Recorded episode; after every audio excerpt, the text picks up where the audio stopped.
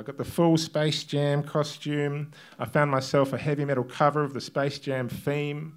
And I walked in and I just gave it my all. Hello, Andrea Gibbs here, co founder of Barefaced Stories. Welcome to another episode. This week, elaborate costumes, fantastical personas, and sweet, sweet guitar riffs beyond the humorous, ironic facade of the air guitar performance. Look, there's a real sincerity to what it offers those who participate. And this week's story by Robert Pollard is not just about impaling yourself on a mimed guitar or smashing it to smithereens. It's also a story about family and how the experiences we share with loved ones are the ones that mean the most. Before that, let's talk gin with head distiller and award winning maker of handcrafted spirits, James Young. How potent does the gin have to be to be Navy strength? 57%. This goes back to the 1700s or the late 1600s, and uh, the sailors drank uh, rum and the officers drank gin. The sailors were always in perpetual um, terror that the um, officers would water rat down their rum. Mm-hmm. They developed this ingenious slash insane test. They would get gunpowder and they would soak it in the alcohol and then they would try and light it. And if the gunpowder exploded, they knew they had a good strength spirit. Drunk That's the magical number that alcohol will still explode um, gunpowder. Old Young's is in Perth's Swan Valley. Interesting stories, intoxicating spirits. And now here's Rob Pollard. Hello, my name's Rob, and I am the eighth best air guitarist in Australia. Thank you very much. Officially, officially. Now, I'm not your quintessential air guitarist. I'm a bit of a mellow kind of guy. You could call me a bit of a snob, actually. I listen to very mellow music. I don't sit in my room with hard rock jamming out as a, as a child, as a teenager, or now. So the fact that I hold this mantle comes as a bit of a surprise. Now, my cousin, on the other hand, is definitely a quintessential air guitarist. He's wild, vivacious, a metalhead, a dancer, a, a, performer, an actor. So it was no surprise a couple of years ago that when he walked into a bar in Chicago and embarked on a journey to number two in the world at the World Championships of Air Guitar in Finland. Now, as a family, I thought this was brilliant. I thought it was hilarious. But I sat back, I must admit, with a little bit of judgment. I'm a bit of a snob. This is not my kind of thing. Good for him, but maybe not for me. So I'm very surprised where my life has taken me. And it started when Al came back from Chicago, and we had Christmas a couple of years ago. And we decided to launch the first family air guitar competition at Christmas. Now, when Dad got up and did a bit of a lackluster kind of back and forth, I didn't think I had much competition. Mum wasn't even holding an air guitar, she was just kind of doing this.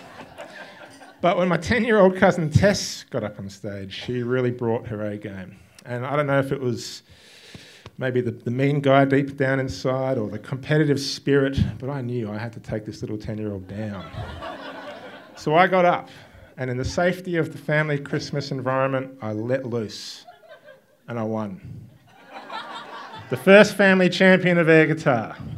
The end of my air guitar journey as far as I was concerned. Little did I realise that Al, aka the Ginger Assassin, was planning on bringing air guitar back to the Western Australia, the first competition in eight years. Now, Al's exploits had got, gathered a little bit of attention and actually some sponsorship. The top three won all expenses trips to Melbourne to compete in the Nationals. Al came to me, Bear, you were great at the family comp. Bear being my childhood nickname, I should add that in. Bear, you were great in the family comp, you should do it. And I was like, Al, no way. A couple of the whiskies later, he's like, come on. I'm like, definitely not. A few whiskies later, I'm like, yes, I'm in. And the next day, I woke up, realised what I'd gotten myself into, and dedicated the next eight weeks of my life to getting out of that commitment. But every time I would call Al, I, he's stressed. I could hear it in his voice. And someone had bailed. The numbers were low. No one was signing up. It was stress, stress, stress. I couldn't, I couldn't do it. There was never an opportunity. He doesn't know this, but I literally called about four times to bail. He's standing right over there. It's the first time he's heard that information. I had to do it. Now, uh, it's important for an air guitarist to have a title. So he'd given me the title, Bear Jordan, from Michael Jordan. I was a big basketball fan when I was a kid. So I bought myself a Space Jam basketball jersey with Jordan on the back, and I rocked up on the night with a bit of a morning's rehearsal. And I got up on, oh, I, got, I walked in the door and I knew that I was way out of my element. Rocky Foo was standing there in full karate garb.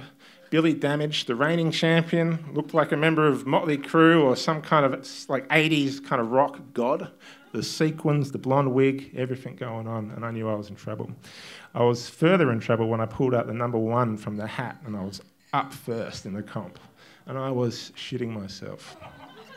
I was self conscious, I was nervous, and I was about to become one of those strange little air guitarists that I judged not only, only weeks earlier. And you could sense it. And I bombed. Eight from eight. I was dead last. But being first, I could sit back and I could watch all the other contestants step up. And as I watched, I learned a little bit about air guitar and I appreciated it. Air guitar is the most inclusive event you can compete in I've ever seen in my life. You literally have to have no skill, but just 100% commitment and fun, and you can do well in air guitar. It is amazing. So I watched these performers and I got up for round two, the improv round. And deep down, I felt the burn again, the burn of the rock gods, lighting me on fire for my air guitar performance. And I can't describe the feeling in too many words other than just two fuck yeah. I was feeling the fuck yeah big time. And I bumped myself up to fourth place. Thank you. Thank you, thank you. So again, I thought that's the end of my air guitar journey. Little did I realise that Rocky Foo, who came second, had other plans and couldn't make the nationals, so he pulled out. So fourth got bumped to third, and I won myself an all expenses paid trip to Melbourne to compete in the nationals. I was like, sweet, a trip to Melbourne, and I was like, oh shit, I've got to do this again. But this time, I was committed. This time, I knew what it was. So I fully committed to the Bear Jordan character. I got the full Space Jam costume. I found myself a heavy metal cover of the Space Jam theme. And I walked in and I just gave it my all. And it was just an incredible experience, an incredible experience. And I came eighth out of 12, but still. there was some stiff competition. And as I walked off stage, I was embraced by the air guitar community. It's really a family. If you can get up on stage with an imaginary instrument for a minute, people really respect each other. And it's a great feeling. In fact, the biggest, I think the biggest reward I had of the night was when Tom, the head of Air Guitar Australia, came up to me and he said, Bear, you were a worthy eighth, but I've never seen anyone spin an air guitar on their finger before. I was like, yeah, mate, that's it. So, this story, my rise to eighth in Australia in air guitar, officially still to this day, is a journey I never expected I'd be on. But it's amazing what happens when your family takes a step into a bar in Chicago to join an air guitar comp. You step in there with them. And it made me think about all the times that I've gone on journeys and brought my family with me. And we really are on this crazy journey of life together, family. But I guess one of the reasons I did this to start with was that I'm a, i work in a hospital, I'm a social worker in a hospital, and I, I sit all day with loss people who have lost their health, lost their mobility, sometimes lost their life or lost a loved one.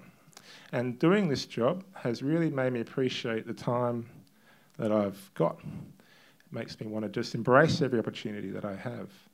So when I think back to the time wasted judging, being a bit of a snob, sitting back on my high horse going, what a bunch of weirdos doing air guitar. I just think of such a waste, what a waste of time that was. But when I think to the time that I jumped on stage and became eighth in Australia at air guitar, I just think, fuck yeah. Thank you. Rob Pollard, recorded live at Barefaced Stories. The theme of the night was Bob's Your Uncle's stories about family. And speaking of family, Rob is also the co host of a great podcast called Hope It's a Trap, alongside his cousin Al. It's a show that involves two very funny fellas sitting down, having a yarn about their lives and the world around them. It's bloody funny, and I've lolled many times listening to it in my car and on my runs. So, yeah, check it out. It's called Hope It's a Trap. Next week on the Barefaced Stories podcast, it's our final episode for season two. However, right now, we're not able to do any live shows due to COVID 19. So, what do you think? Shall we kick right into season three? Let us know on our Facebook page or do us a kindness and write us a review on iTunes. We love our storytellers and we hope you do too. I'm Andrea Gibbs. Stay safe, and I'll catch you next week.